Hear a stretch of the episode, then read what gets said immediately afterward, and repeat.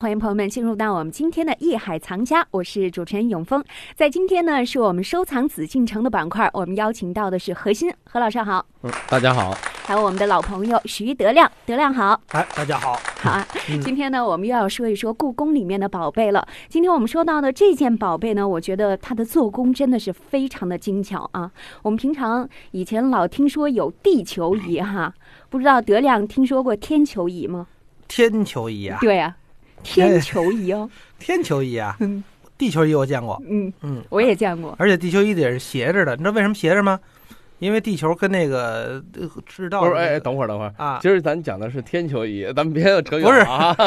哎，咱得说清楚了，这不是忽悠我吧？嗯不是忽悠不你，真有不是这天球仪吗？真有，而且还不是一件，不是，你想嗯地球啊，它就是一球，所以你能做成一地球仪。对啊呀、这天它不是一个球，你凭什么给它做成一天球仪呢？天包裹着地啊，嗯那地既然地球是圆的的话，那天也可以是圆的嘛，至少你观察的角度是圆的，对吧？因为你在啊地球上走一圈儿是圆的嘛，对啊，你走过是怎么？ 所以我嗯咱们今天就开开眼哈。这是我的理咱想嗯们。说到的这个是清代的一件国宝，嗯叫天球仪，但是它的全名儿呢叫金嵌珍珠天球仪。德亮，你从这个名字上有什么感觉？金珍珠，这是过去中国最值钱的东西了哈，对呀、连银都没用。全是金，上面这还嵌有珍珠。对这个天球仪呢，刚才主持人永峰也讲了啊，指的就是故宫的一件非常重要的一个藏品。说实话，这个天球仪呢有很多，在这个中世纪以后啊，西方还有咱们东方呢，都有对这个天象不断的观察，嗯，也是不断的这种去探索和研究吧。不管东方的、西方的，不同的角度啊，科技的水平啊，大家都有一种，包括现在人也一样。咱们包括咱们飞天呀，咱们探月呀，咱们的目的是什么？就是探索咱们生活地球以外的这个世界。嗯那这个时候宇宙空间，对，与然后咱们古人呢，就是凭着咱们现在就说物理学所能达到的，因为那个时候没有更高的科技水平。嗯也就是物理学什么概念？就是眼睛，就是我们观察的星象、地球的自转，然后导致了天上的星空的不断的变化。古人呢，用他们的智慧，最终呢，把他观察的东西。给它去按时间呀、不同的季节呀，这么去排列呀、去组织，最终呢，形成了咱们对太空的一种认识。西方也有，嗯东方也有，所以说这个天球仪本身来讲，不管是中国的，也不管是西方的，它都有很多种表达的方式。但是咱们今天谈的这件天球仪，就不仅仅是一个对天体的认识，因为这里面确实是罗列了很多星座呀，上面有很多这星象啊、星宿啊等等它的名称。嗯那这都是咱们古人对于这个所谓当时天体的理解。乾隆时期这件天球仪呢，它是根据这个《遗象考成》，它记载这上面有这个环呀、有星啊，还有一些颗星啊等等这种就是不同级别的。像比如环呢，可能就大的银河系的概念啊，嗯还有这种星座的，就整个这个一个区域的概念，还有这些大的比较亮的颗星，还有很小的小星星啊，咱们说这种不同的概念，最后形成了什么？形成了一个整个咱们对天体的一个镜像认识。什么叫镜对，像在这里面我要讲一下啊，本身呢，因为咱们人呢是在站在地球上看天体，对吧？对、啊是，我们但只是能呢看到一片天呃，空。嗯对对对，看到这一片天空。古人呢，把不同季节的、不同时期的天空，是因为地球的自转的过程中，等于你站在这一个地方，在一年之内你就看到了整个天空，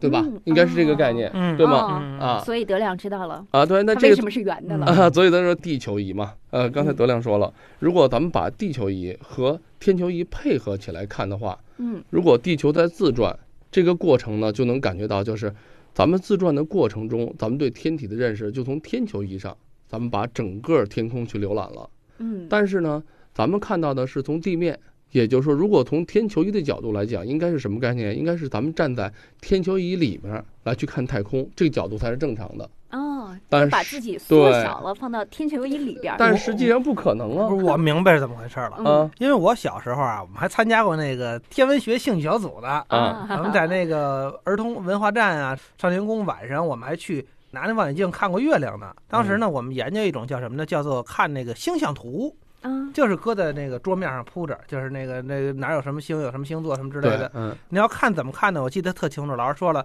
看地图怎么看啊？上北下南左西右东是吧？嗯看这个天象图呢，得反过来，因为你得举着它看。嗯， 哎，你嗯举着它，你看，哎，这星星在这儿，你一看天上就就在这儿。如果要是放下来呢，就正好相反，就正好相反了。啊对所以呢，其实呢，我明白这天球仪怎么回事，就是大小俩球，嗯，里边这球啊是地球，外边这球呢是太空。对这太空上有好多星星啊，顺着星星直接扎到那个画一条小线儿，垂直的扎到地球上，点那点，嗯那就是那星星在那个地球上的那个投影似的。嗯，对哎，完了，整个把所有天上的星星全都点到那地球上，那地球就变成天球仪了。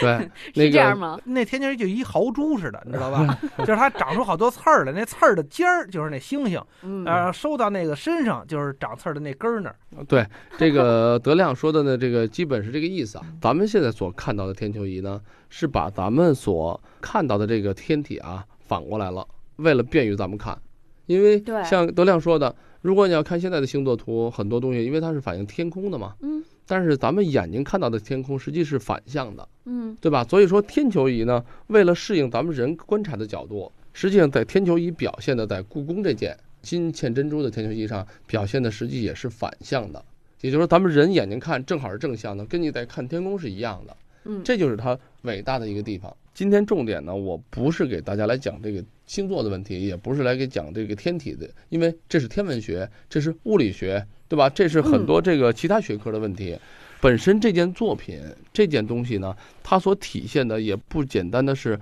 一个科学技术的体现，因为咱们大家也它都已哎知经不算是一件科学仪器了，对，是吧因为它实际跟科学仪器并不是有很大的关系，它嗯科学仪器只是一个载体，实际它是一个咱们中国的当时这个所谓这个科学技术的一个体现而已，这是之一的表现。因为你看它的交接的地方，它的两个晶片垂叠而成一个半圆体，然后契合在一起，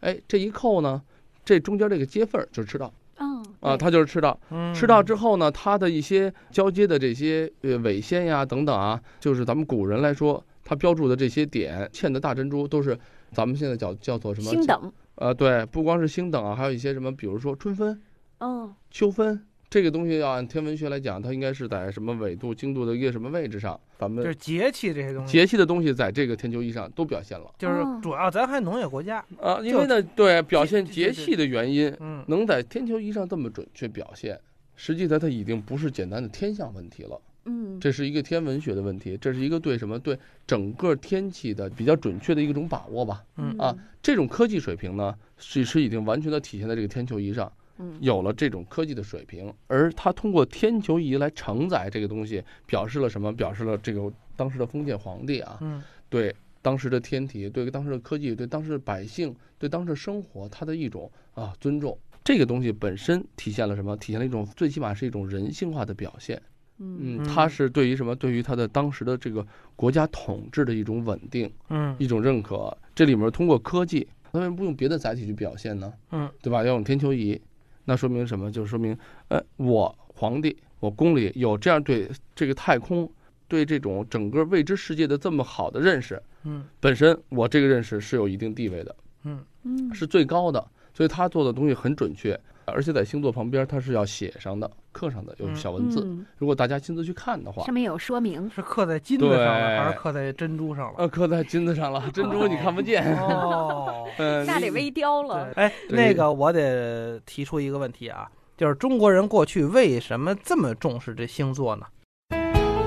这里是《艺海藏家》。德亮呢，确实提出了一个很好的问题：为什么我们中国古代那么重视星座和天象呢？